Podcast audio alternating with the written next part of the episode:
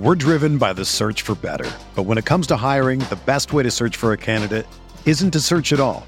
Don't search match with Indeed. Indeed is your matching and hiring platform with over 350 million global monthly visitors, according to Indeed data, and a matching engine that helps you find quality candidates fast. Ditch the busy work. Use Indeed for scheduling, screening, and messaging so you can connect with candidates faster.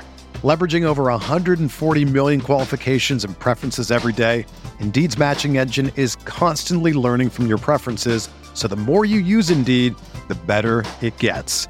Join more than 3.5 million businesses worldwide that use Indeed to hire great talent fast. And listeners of this show will get a $75 sponsored job credit to get your jobs more visibility at Indeed.com slash BlueWire. Just go to Indeed.com slash BlueWire right now and support our show by saying that you heard about Indeed on this podcast. That's Indeed.com slash BlueWire. Terms and conditions apply. Need to hire? You need Indeed. Do you ever feel like you're always on? What do you do when you need a moment to chill? How do you like to hit the reset button to get ready for what's next? These days, everything is go, go, go. It's nothing but nonstop hustle all the time. Work, family, friends, a million pressing social issues, and an expectation to be on 24 7. Sometimes you just need a moment to turn off and hit the reset button. That's when you reach for an ice cold Coors Light, the beer that's made to chill. Listen, there's a lot going on in Green Bay right now, and I feel like we could all use a moment to chill with a Coors Light. See, Coors Light is cold lagered, cold filtered, and cold packaged. It's literally made to chill. It's as crisp and refreshing as the Colorado Rockies, perfect for a moment to unwind. Coors Light is what I choose when I need to unwind. So when you want to hit reset, reach for the beer that's made to chill. Get Coors Light in their all new look delivered straight to your door with Drizzly or Instacart. Coors Brewing Company, Golden, Colorado, and as always, celebrate.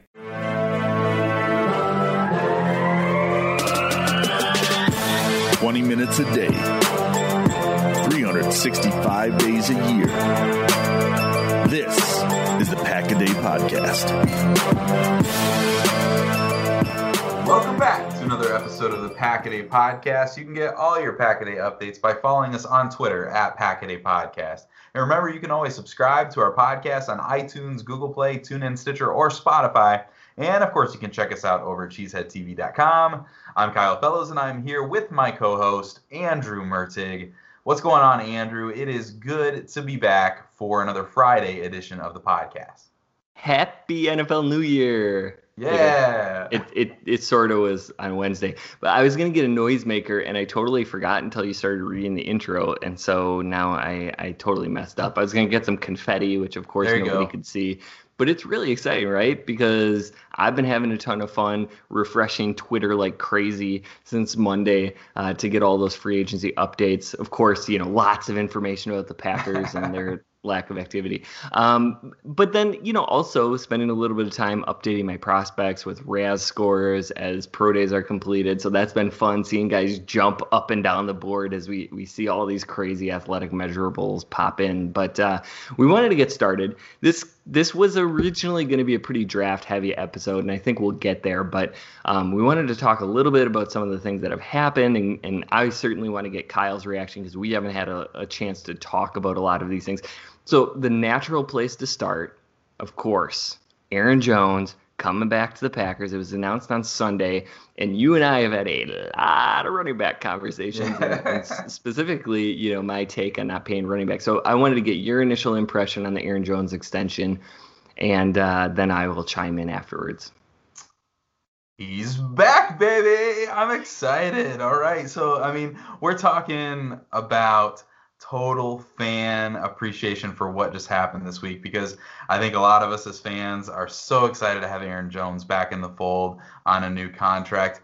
Uh, when I saw it come across my newsfeed, I was a mix between just ecstatic, but also a little bit of, I don't know, trepidation of the money that could be for another player and those kinds of things because in our conversations i have given way to your perspective when the dollar amounts started to creep up towards that $10 million plus uh, a year area. So obviously the packers valued him as that cliche offensive weapon more than just a, a running back. And as the deal has kind of trickled down. It seems like this is really a two-year uh, contract, and then we'll see. So I'm ecstatic. I think it's great for the short term of what this team is, and I think the Packers understand that continuity here with Aaron Jones gives them the best chance uh, to win, and uh, they obviously value what he was as a part of this um, high-ranking offense in 2020. So I'm excited, but I'm I'm really interested to hear uh, your initial reaction and also your thoughts now after having a chance to process a little bit.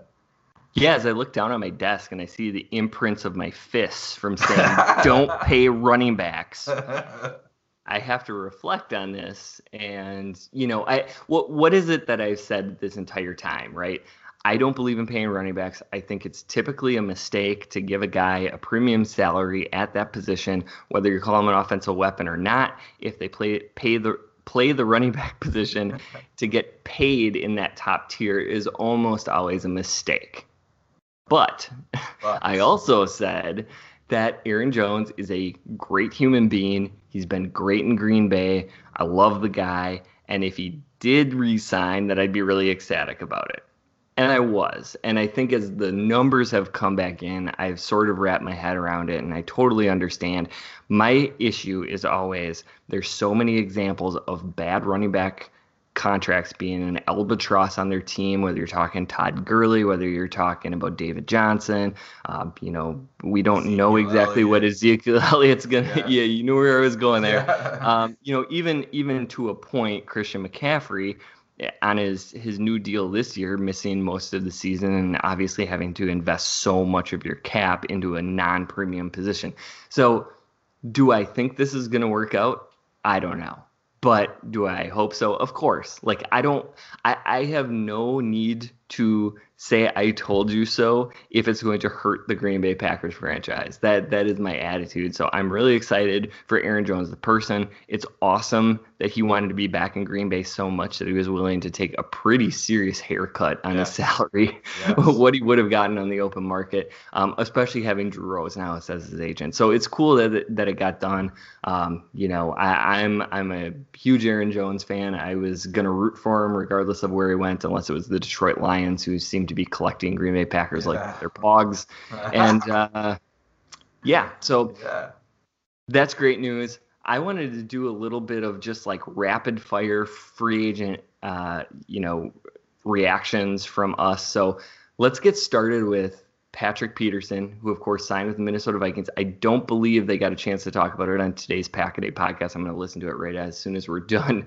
Um, a little bit behind today, uh, as soon as we're done recording. Um, so, what is your reaction to a $10 million one year contract to the Minnesota Vikings for Patrick Peterson? Yeah, as far as like wanting him in Green Bay, I hands up, I'm out. Like that's too much for what I think that Patrick Peterson brings at this point in his career. And if I'm a Minnesota Vikings fan, I guess I'm excited about. I guess I'm excited about what he brings to the team, but I just don't know that the, the Vikings are in a place where they're competing to the point where I feel like that's a good contract to give out because I don't know that that puts them over the edge um, into any category where you feel like you're you're competing more than you were um, without developing, I guess, the corners behind him. So I don't know. What are your thoughts on Peterson? Yeah, it's it's pricey. Patrick Peterson was abysmal last year, and I watch way more Arizona Cardinal football than I'm willing to admit out loud. Oh. Uh, mainly because I had Kyler Murray as my quarterback in a really important fantasy football league, but he, he was not good. And in you know, if you go back two years, he was really starting to show a decline even at that point. Now you can, if you're a Minnesota Viking fan, you can point to the fact that Xavier Rhodes looked like he was cooked and then yes. he goes to Indy and has a re- rejuvenation um, in 2020. So you know maybe that's that's what is going to happen with Patrick Peterson. He's certainly going to get his chance. Guys who are really high profile, have big names, tend to get these kind of contracts even if they are past their prime. Mm-hmm. So we'll see. I don't think he's worth ten million dollars, and I, I think that if he was going to get that contract, it would be with a contender, and the Vikings don't appear to be that. So yeah. um, it'll be interesting. the The next one that I wanted to talk about is uh, Sir Andy Dalton going to the Chicago Bears. Bless what's, him. What's the deal here? Bless him and bless us. I mean, this is this is fantastic. On a completely serious note, I know someone who's a, family friend who knows Andy Dalton personally and speaks so highly of his character and his leadership and uh, what he gives uh, to his football team, even beyond a football product. Uh, that said, I cannot wrap my mind around what the Chicago Bears are doing in so many different areas, even outside of this quarterback conversation. But uh, it boggles my mind that they thought that this was the move that would put them. I don't even want to say like over the edge because we don't know where that is yet because this team is clearly uh, doing more of a rebuild than maybe they're even willing to admit. But uh, puzzling, strange, and I have no idea quite what to make of the Chicago Bears. But uh, Andy Dalton, how, how are you feeling about the Dalton move? It, it it's interesting because he's just like, you know, Andy Dalton does seem like a really good guy. I, he's just the definition of mediocrity at yes. the quarterback position in the NFL, and I mean, he had to sign a backup contract last year, and he went out with Dallas. He looked okay at times, I don't know how you you sign him and assume that he's just naturally going to be better than what Trubisky and Foles were last year. I think mm-hmm. I think he's right in line with that. And this is a move for a, a general manager and head coach that you point to and say they couldn't get anything else done, and they know they have to win right now. The problem is there's also news. We'll talk more about this later. They cut their top cornerback today, and yes. there's also rumors that they are going to trade their best defensive lineman. So that's not a winning recipe. And you know, it, from an organizational standpoint, if you're going to go this route, I think you really just need to clean house, bottom out, and then hope that you're going to get a quarterback in the future some other way. I don't know why you're settling for this mediocrity, and maybe the Bears make the playoffs again, but I can't imagine they're going to be serious contenders. Yeah, absolutely. And the thing that was interesting to me, I was texting a friend of mine who is uh, a big Bears fan, and he, we were kind of talking about this factor of Andy Dalton adding in, and you get a little bit of consistency and experience. But Mr. Trubisky added an athletic element to the game plan, and that's why I always preferred to play Nick Foles as the Packers because it, I felt like you at least had a little bit more of a straightforward approach from a defense. Your linebackers were a little bit more free because you didn't have to worry about them taking off, and you immediately plug in a player who's a little little bit more statuesque in Andy Dalton. So an interesting pivot for the Bears. Um, he's been assured, it sounds, that he will be the starter. He's making premium backup money, so interesting that it appears to be some kind of a bridge uh, contract for the Bears, but they don't appear to have a long-term plan in the works, and that may come in the draft. But they're in an interesting spot in the draft, so all this uh, will play out, and we will watch uh, with our popcorn from the sideline and see what the Chicago Bears are actually up to. And one hour ago, I had missed this, but Ian Rapoport had reported that Allen Robinson did sign his franchise tender with the Bears. Doesn't necessarily mean he's going to be on the team next yes. year, but you would imagine that inches him a little bit closer to actually playing for them. So that's one weapon. But man, outside of that, yikes. Yeah, that's it. That's interesting. I don't know. So uh, let's talk a little bit about some of the guys that uh, left Green Bay, starting out with center Corey Linsley, moving on to the Los Angeles Chargers. Yeah, good for Corey Linsley. I mean, deserves that contract 100%.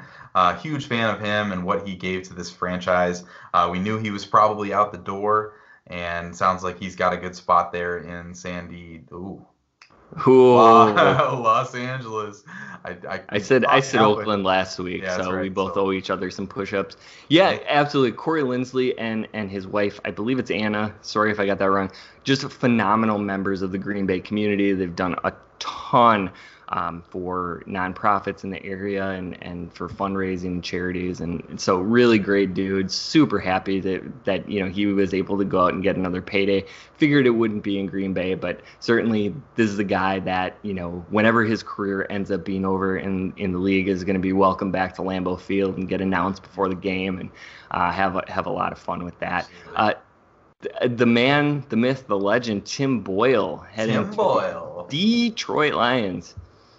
Yeah, man, this is fun. So, I, as a lot of people probably know, I, I, live in Michigan, and so I have a lot of Detroit Lions football. I'm always trying to dodge Lions games to catch Packers games, unless it's obviously the the matchup of the week. So, um, I will I will hope that he is able to win the starting job in Detroit. That would be a lot of fun to catch him and Jamaal Williams playing on Sundays. But uh, good for him. I mean, he was going to be buried in this in this depth chart. Uh, you love it, but as a fan, it's easy to love a backup. But he, this is his career, and so this is his opportunity to go and try to prove himself. So good for Tim. Yeah, it that's such a bummer. You and I have talked about not having preseason games this year really hurt a guy like Tim Boyle heading in free agency because I think he could have put some really fun things on tape that would have enticed the team to maybe roll the dice on him as a transitionary quarterback when they drafted somebody and maybe like gotten that starting nod right out of the gate. Instead, he has to sign a relatively low dollar figure salary with the Lions and then hope to compete with Jared Goff. But man, I just really hope he gets a crack at some point because mm-hmm. seems like a guy who has all the tools, who really was doing all of the right things to to have a you know sustained NFL career. Uh, speaking of the Lions, Jamaal Williams. Yeah, so uh, Jamaal Williams is one of my favorite draft picks probably in the last decade. Uh, loved him at BYU and was so excited when they took him in the fourth round. Super bummed to see him leaving Green Bay. Um, I honestly thought he could get more on the open market than what he got going to Detroit. And my biggest disappointment in this is the Lions for years have never committed to the ground game. And maybe that changes with Dan Campbell. I think that there's a better chance that that does change. Um, but for years, they've taken running backs in the draft and talented players and just have never committed to that running style. I'm afraid that with uh, Swift there, he doesn't get the run that he needs to be as effective as he can be because I really think Jamaal in another opportunity could have been very, very, very special. Um, I'm I'm kind of confused about the match there and the money because I thought it maybe he would have a better opportunity, uh, but I hope he he does well in, in Detroit there. Yeah, it'll be interesting to see if they move on from Kerryon Johnson because yeah. Jamaal Williams is sort of a really, really great fit as a number two back. He gives you mm-hmm. just enough in the running game, but his elite skill set is as a pass blocker. And I thought yeah. his market was going to be a little bit higher than it actually ended up being, especially from a money standpoint, because he is he is elite as a pass blocker. But I guess yeah. you know that skill set isn't necessarily as valued as maybe I thought it had been. And you know, athletically, even though he showed a ton of improvement this year, I still think he's he's relatively one-dimensional.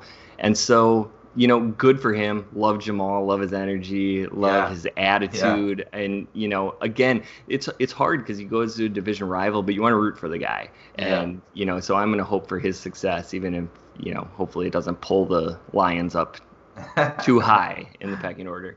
Uh, and then the last one, as alluded to, the Bears released Kyle Fuller mere hours before we started recording. So, uh, any reactions on Kyle Fuller?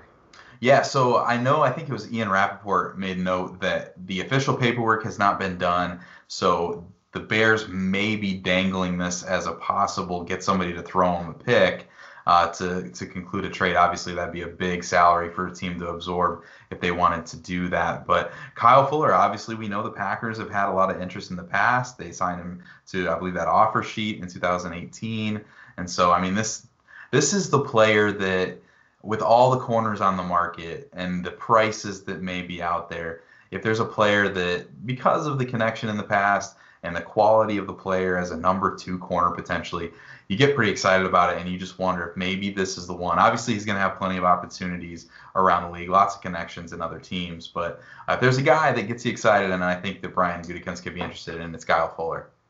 Yeah, and you knew Kyle Fuller was interested in coming to Green Bay because he signed that offer sheet. So yeah, you yeah. know this is a, this is an example of a guy who would be comfortable there. He wouldn't have to move very far.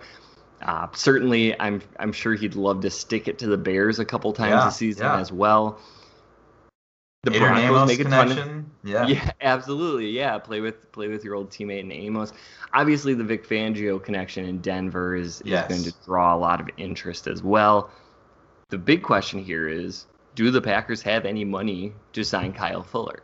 And that that's a transition into our next step, which is the Aaron Rodgers extension. Is this coming?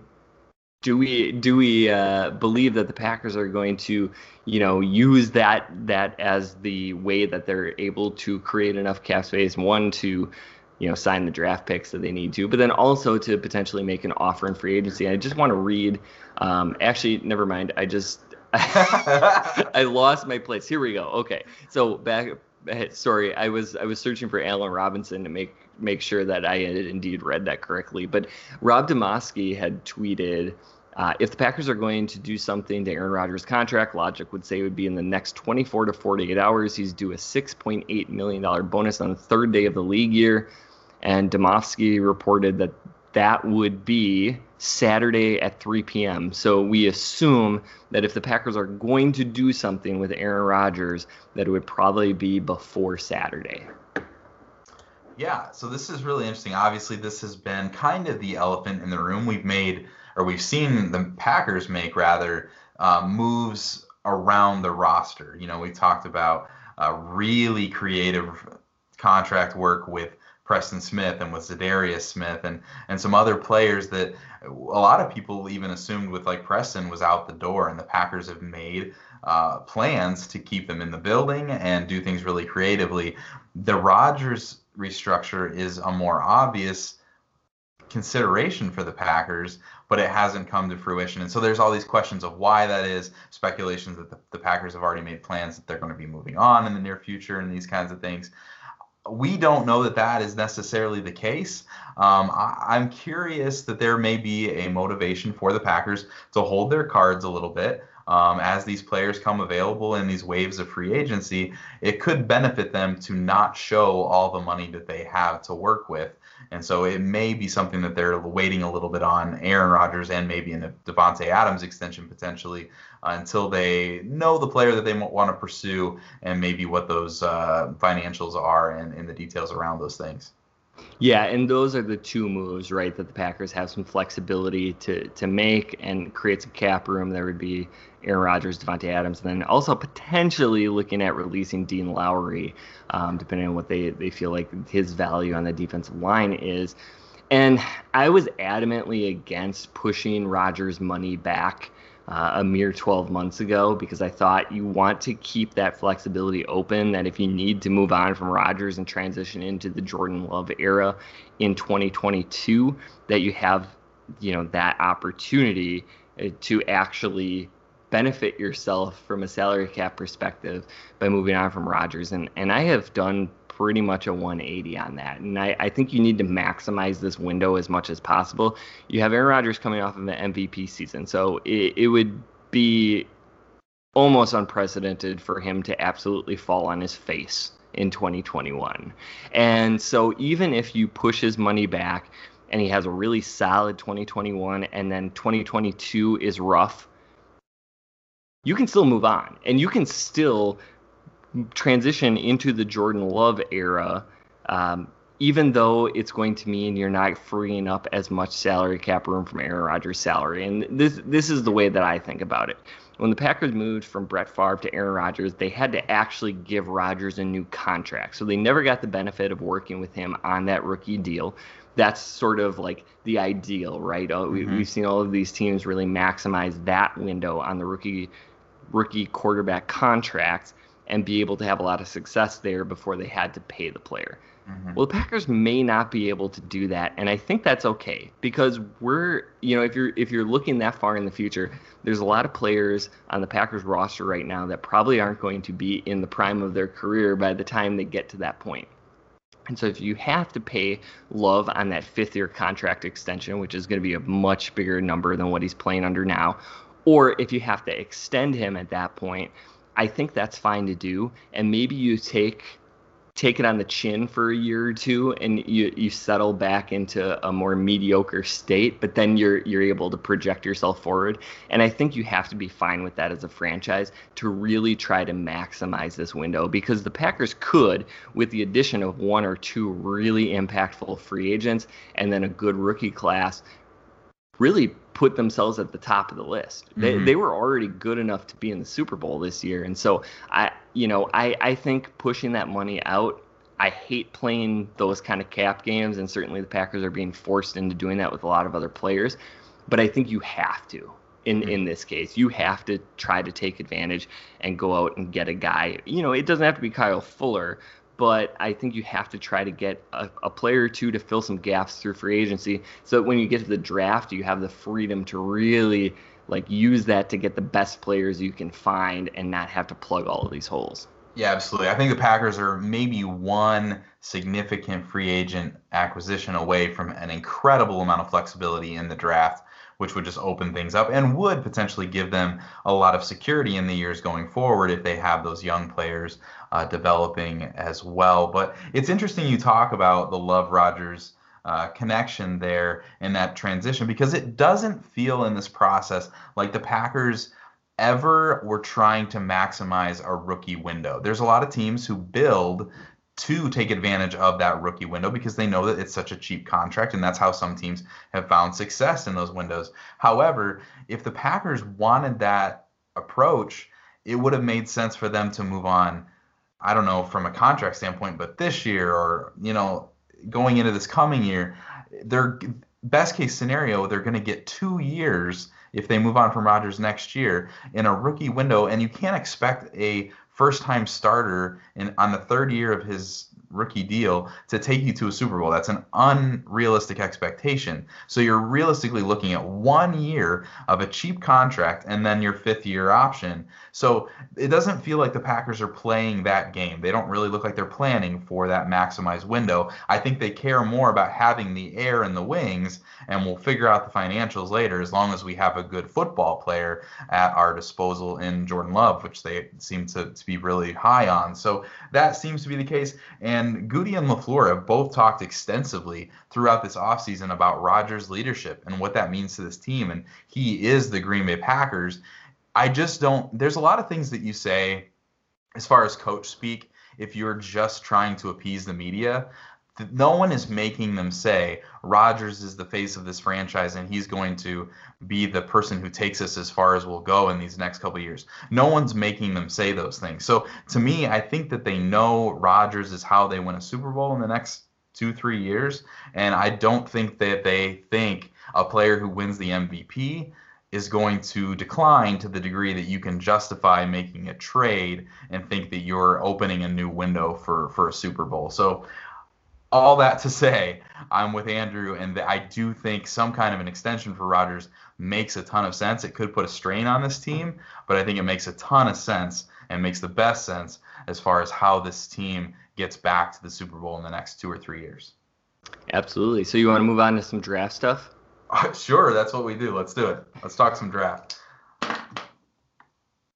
Do you want me to talk about the draft? Great awkward pause. Listen, but man, yes, well, why was, don't you lead us into this? I was super excited about uh, about Aaron Rodgers there and was just still there. So, all right, let's talk about the draft. Uh, if you've been following us really on Fridays for very long at all, you know that Andrew has graded a ton of NFL draft prospects. I believe he's over 250 this year. And so, uh, whether it's on the pod or just some of our side conversations, I love talking with Andrew about these prospects that he's watched so carefully. One, because he does his evaluations so thoroughly, but also because he can easily see them through the lens of the Green Bay Packers. And we're starting to get to the point in the offseason where the Packers' needs are starting to come into focus a little bit more. Uh, we know uh, that teams don't and shouldn't draft primarily for needs. Uh, that's not really a good practice. However, teams. We're driven by the search for better. But when it comes to hiring, the best way to search for a candidate isn't to search at all. Don't search match with Indeed. Indeed is your matching and hiring platform with over 350 million global monthly visitors, according to Indeed data, and a matching engine that helps you find quality candidates fast. Ditch the busy work. Use Indeed for scheduling, screening, and messaging so you can connect with candidates faster. Leveraging over 140 million qualifications and preferences every day, Indeed's matching engine is constantly learning from your preferences, so the more you use Indeed, the better it gets.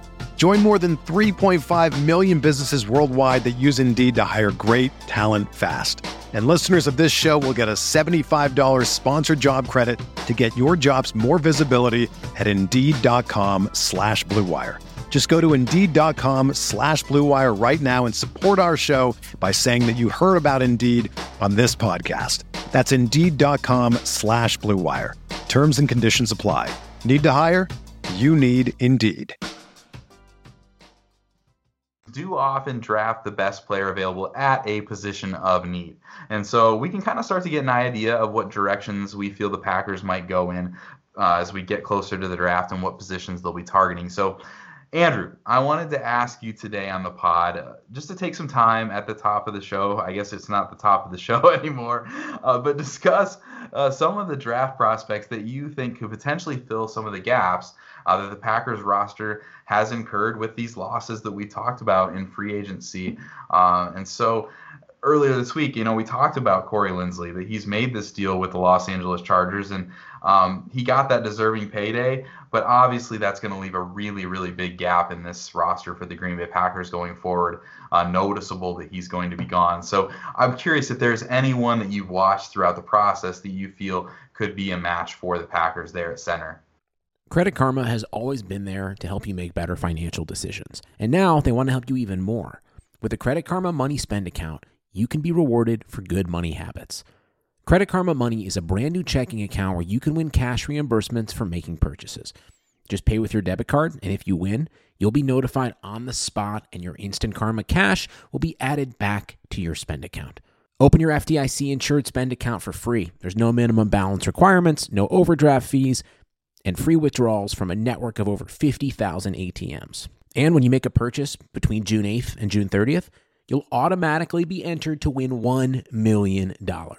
Right now, visit creditkarma.com backslash win money to open your free account and start winning instant karma. Go to creditkarma.com backslash win money to sign up for free and start winning. That's creditkarma.com slash win money. Instant Karma is sponsored by Credit Karma. No purchase necessary. Exclusions and terms apply. See rules. Banking services provided by MVB Bank Incorporated. Member FDIC. Maximum balance and transfer limits apply. Yeah, well, and one of the things that I wanted to take a look at, of course, you could talk about the centers at the very top of the draft and say, well, this would be a good replacement. Of course they would. But you look at Corey Linsley, he was a fifth round pick out of Ohio State. And so, who's somebody that the Packers could take a look at on day three to step into those shoes? Maybe not day one, because I, I would think that we probably are going to see something like Lucas Patrick or Elgton Jenkins starting at center day one but then maybe be a developmental guy if they're not totally infatuated with Jake Hanson. And the the guy that came to mind was Drake Jackson, the center from Kentucky. I think he's really locked into center. So he doesn't provide the same versatility that a lot of guys the Packers have on their line do, where they can kick from center to guard. Uh, but he was a four year starter for Kentucky. That's, that's a big That's deal in the solid. SEC. Uh, he's a really nimble mover. Some team likes to pull the center is going to love his ability to get into space. He's a pretty solid anchor guy um, for somebody who has the movement skills he does. So th- that was really impressive to me. He's not overly physical, and he seems to have short-ish arms. He's going to be a finesse center, but he does his job with enough squat and hand placement to deal with bigger players coming at him directly. He's going to be great on double teams. And Kentucky doesn't pass a ton, so you know you're you're gonna have to give him a little bit of time to adjust the passing game. But he's he's really good at snapping the ball. He's really good at anchoring. I think he gives you a lot of the things that you would have said about Corey Linsley at the beginning of his career, and the fact that you would trust in the SEC a true freshman to be snapping the ball to your your uh, quarterback. And you know I, I know it's very limited how much signal calling is being done at the college level but man that's impressive. And and Drake Jackson's a guy who would really really excite me on day three That's exciting, and I haven't gotten into Drake Jackson yet. So, uh, but anytime somebody starts that long in the SEC, as you said, it's a, it's a big deal. Um, and you want somebody who can step in and has some experience. So, somebody else that the Packers are looking to replace, and this is one of the most noted people that they'll probably have to replace. Kevin King is still on the open market, so there is that re- possibility of a return. I think uh, some people would probably be disappointed if that was the direction that the Packers went. But potentially, we're looking at the draft for the Packers to find that starter opposite Jaire Alexander. So I'm curious if there's anyone outside of the notable guys at the top of the draft that everyone's in love with that you feel could be a great grab for the Packers, say on uh, day two or day three. Yeah, and and the guy that really stuck out to me was cornerback Trill Williams. Yeah, Trill. Trill. Uh, from Syracuse, he, who has really good length and physical tools. Remind you of anybody? Uh, his movement skills are really impressive for somebody who's listed at 6'2". I liked his hips. They're super fluid. They accent, accent, accent is speed and acceleration. He'll be a force in man coverage, both off and in press. He's good in zone, but definitely needs some work there. He needs uh, better quick reactions to different route combinations. Most of his bad reps happen when they put him in the slot, so I would not recommend that move. Uh, but he has some great pass breakups just not enough turnover worthy plays at this point. He has the tools to be a good tackler, but he's pretty inconsistent. Looked bad a few times, got exposed, but you know you like that feisty attitude at, at least, and and maybe that's an area where he can improve because he's got great length, and you know you would hope that some of that will will improve with some NFL coaching at the next level. So you see some of the same holes in his game as Kevin King, but you see a lot of the same strengths too. The difference is you're not going to have to invest a top of the second round pick on Trill Williams. One of my favorite surprises throughout this process of watching players was both of the the Syracuse corners uh, between uh, Ifeatu Melifonwu and Trill Williams. So I'd be a big fan of either of them on day two two fantastic names at cornerback, and also they have a safety named Andre Cisco who's going to get drafted. Another great name. And like, how is Syracuse not so much better? They have three very highly rated defensive backs, but you know, yeah, no, really, really interesting and two really talented players that I think maybe because of the Syracuse brand, if they were at Alabama, I feel like both of these players would be uh, much more viewed favorably by by draft analysts for sure. But okay, so uh, one of my favorite things about the draft process is the variance in opinion amongst draft experts when it comes to evaluating talent. And one of the things that I love about the way you grade players is that you really try to not let those outside voices and opinions influence your evaluations. You don't even try to look at that stuff until you're done. And so um, that always means that there are going to be players that you are higher on than the consensus. It also means that there's going to be guys that you're quite a bit lower on than the rest of the draft community. So I was hoping that you would share just a couple of those guys uh, that jumped out to you when you got their final numbers in and where they stacked up in your rankings that you're like, oh man, I am way higher on this guy or way lower on this guy than the consensus. Yeah, absolutely. And this should give you a really good opportunity to make fun of me later on when absolutely. you know I inevitably whiff heavy on on something or some guy that I'm really low on. The Packers end up drafting the first round. And you and I have to talk about him the night of. So I yeah, fully plan on mocking you.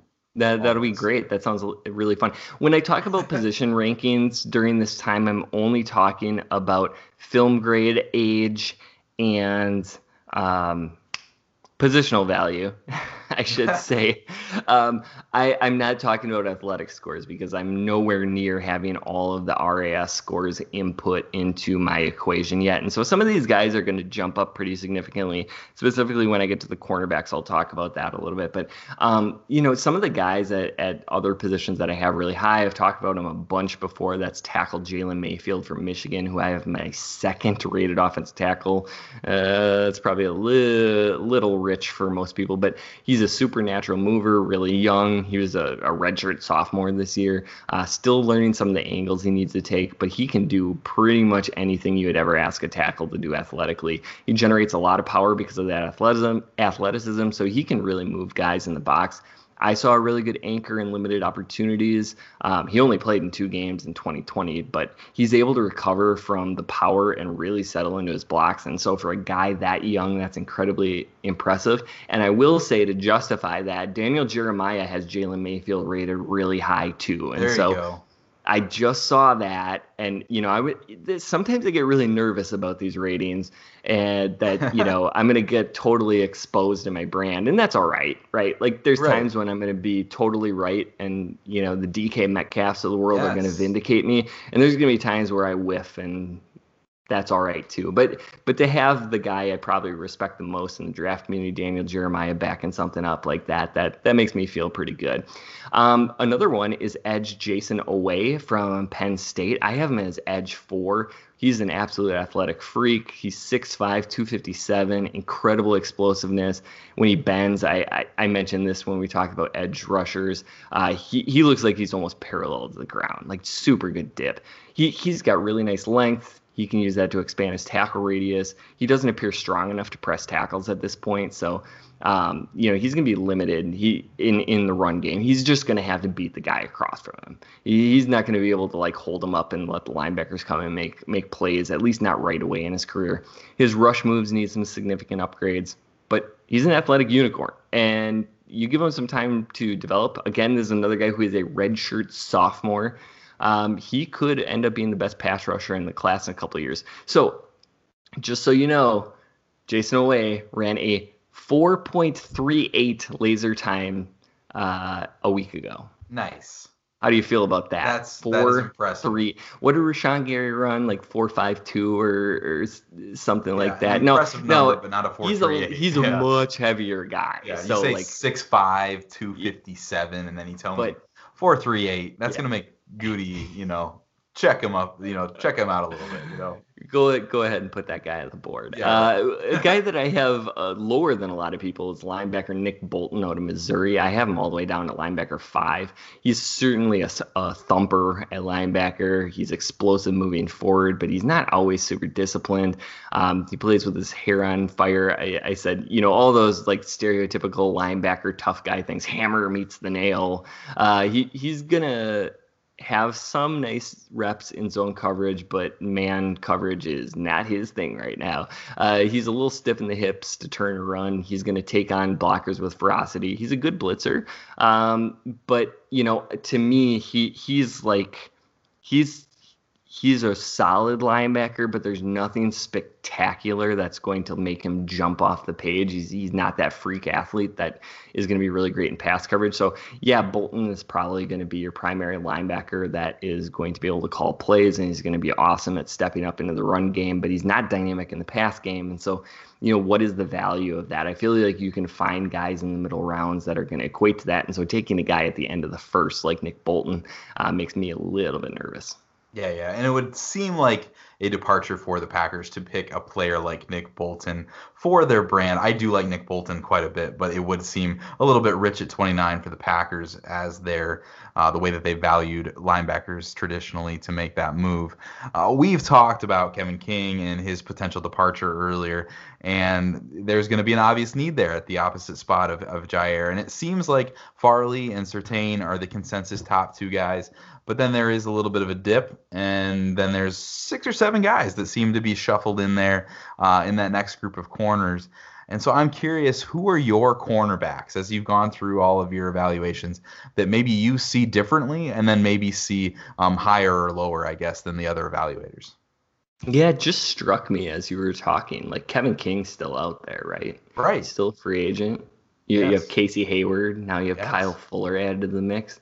It's fun. It's a lot of corners and Yes. not not that much money floating around there. So anyway, Malcolm Butler. There's Malcolm a lot, Butler's still out there? A lot Yeah, guys point. out there. Yeah. man, interesting. So it would it would be awesome for the Packers to get a veteran presence because then it then you don't need to push as hard to get that corner in the first round. Maybe you can you can take a tackle there uh, or a receiver or whatever position you want to go with. Is Xavier Rhodes still available? I believe Xavier Rhodes still available. Yeah, I think so. I think and so. Richard Sherman. Richard So Sherman. there's a ton of guys. It's just it's amazing. Yeah.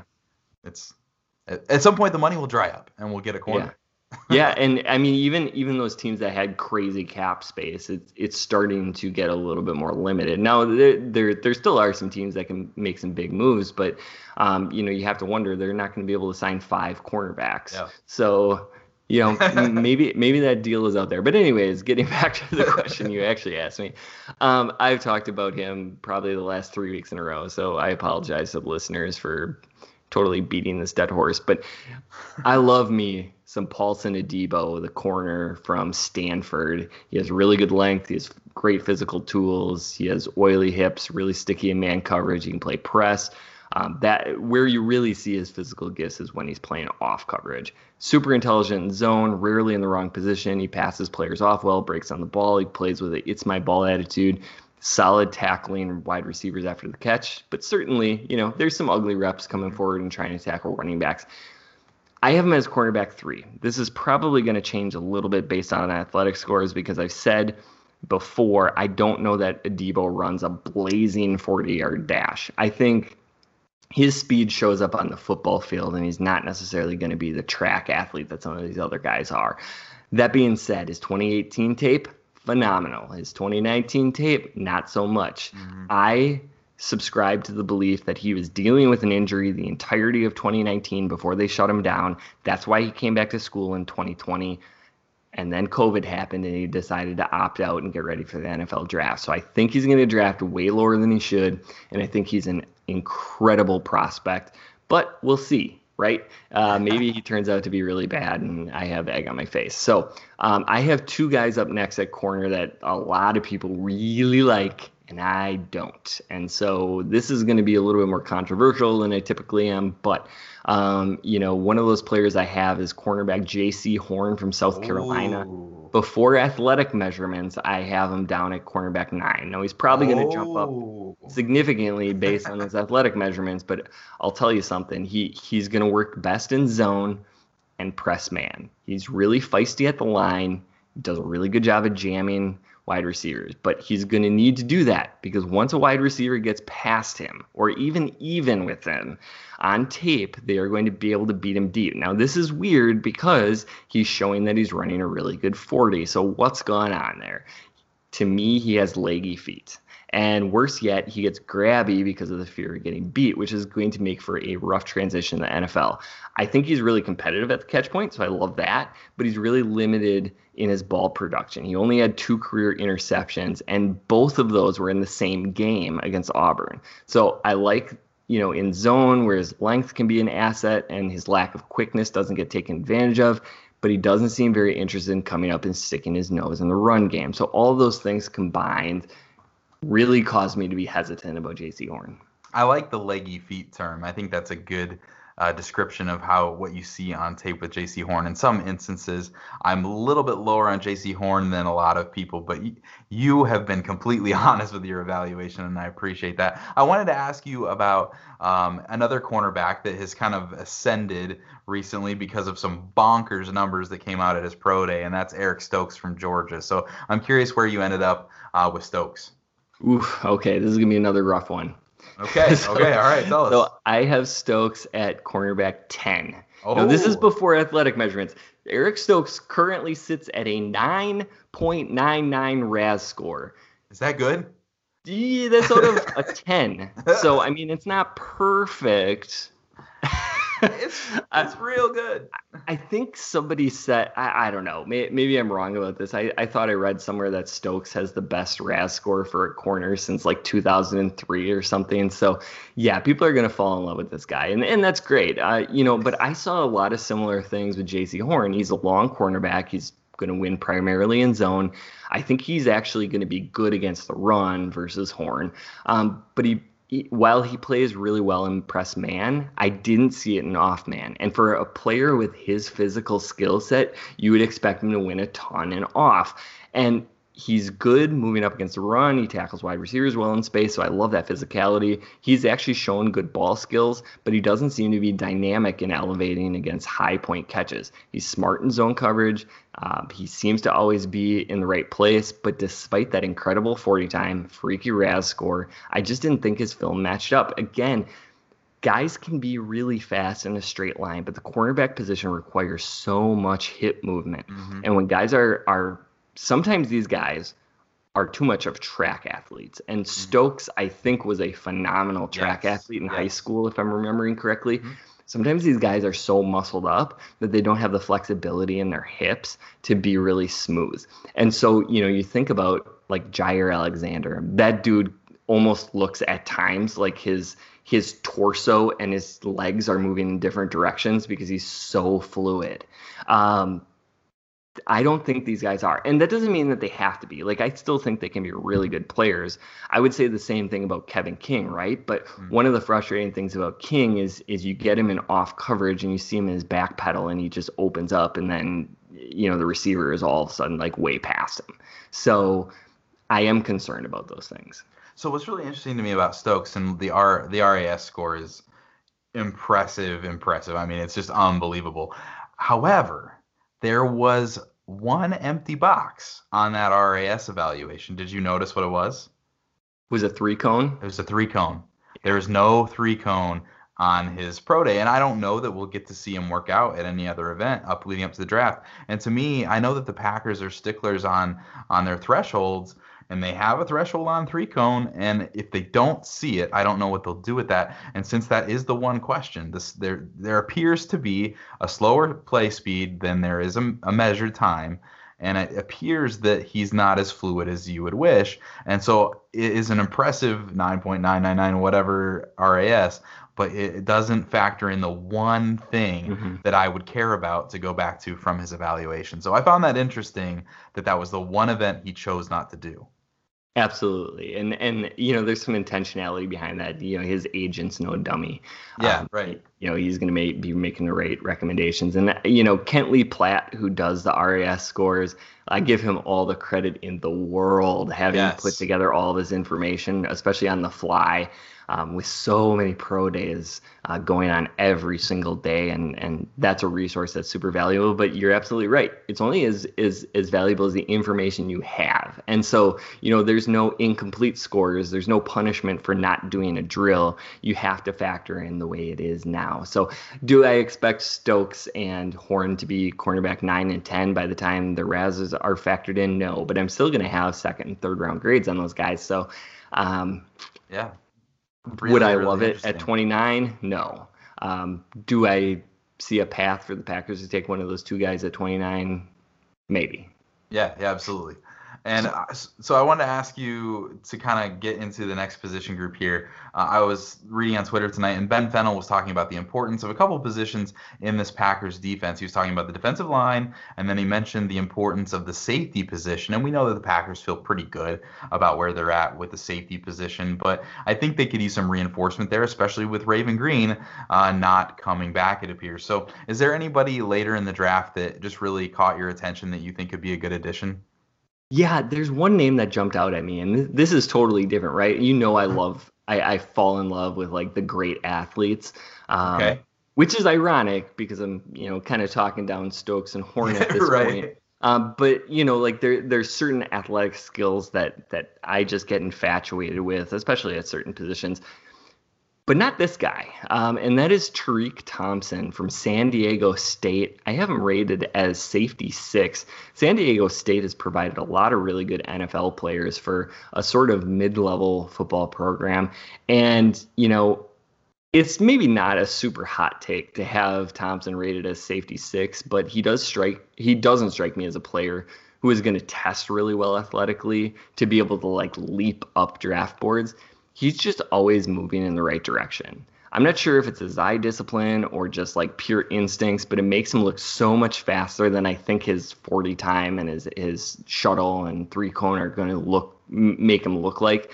But he moves up in the run game. He takes really good angles. He gets the ball carrier on the ground. He he even has some man capabilities, so I think you could drop him down the slot a little bit. Mm. When I look at a rotational safety, Thompson's probably a day three guy uh, even though I have him at safety six. And I, I really think this is a guy who could just be super solid. You, you could rely on him to be safety three immediately, and then eventually, um, you know, potentially moving into um, a, a, starting role down the line. I, I think he, he's that kind of player and those are absolutely the guys that the Packers have been able to find on day three of the draft, and uh, I think that they will look that way again to fill out the bottom of the roster, especially with some of those guys not coming back in a guy like a Raven Greene and those kinds of things. I know you're still working on some stuff over at Game On Wisconsin. Uh, what are you cranking out there, and what can we look for uh, to see in the coming days over there?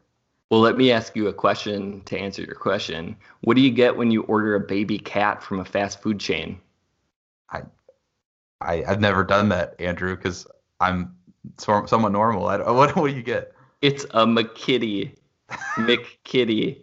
What is this week's prospect review? Is Tre' McKitty from Georgia, who uh, started his college career at Florida State. That was the worst I, joke I could. Possibly I'm glad you finally make. got there because I had no idea where we were headed there for a second. Yeah, Tre' McKitty. He's a fun, like really athletic pass catching tight end. So, um, you know, certainly feel free to go over and, and check that out. Um, but that's all the time that we have for today. We went really long, but this has been the Pack a Day podcast. You can find Kyle on Twitter at Packer underscore pundit. Remember that. And you can find me at Andrew Mertig. Also remember that. Uh, and also, please go out and follow at Pack a Day Podcast. Please subscribe and rate the podcast if you like we're doing. You can catch Kyle and myself every Friday, and we're going to be back next week with, and we'll be posting this on Twitter. That's why I said remember that before the next episode releases. So now I can say it our annual listener mock draft. So if you're interested in acting like an NFL general manager, like Kyle and I do every week, check out Kyle or my Twitter. Thanks for listening. And as always, remember.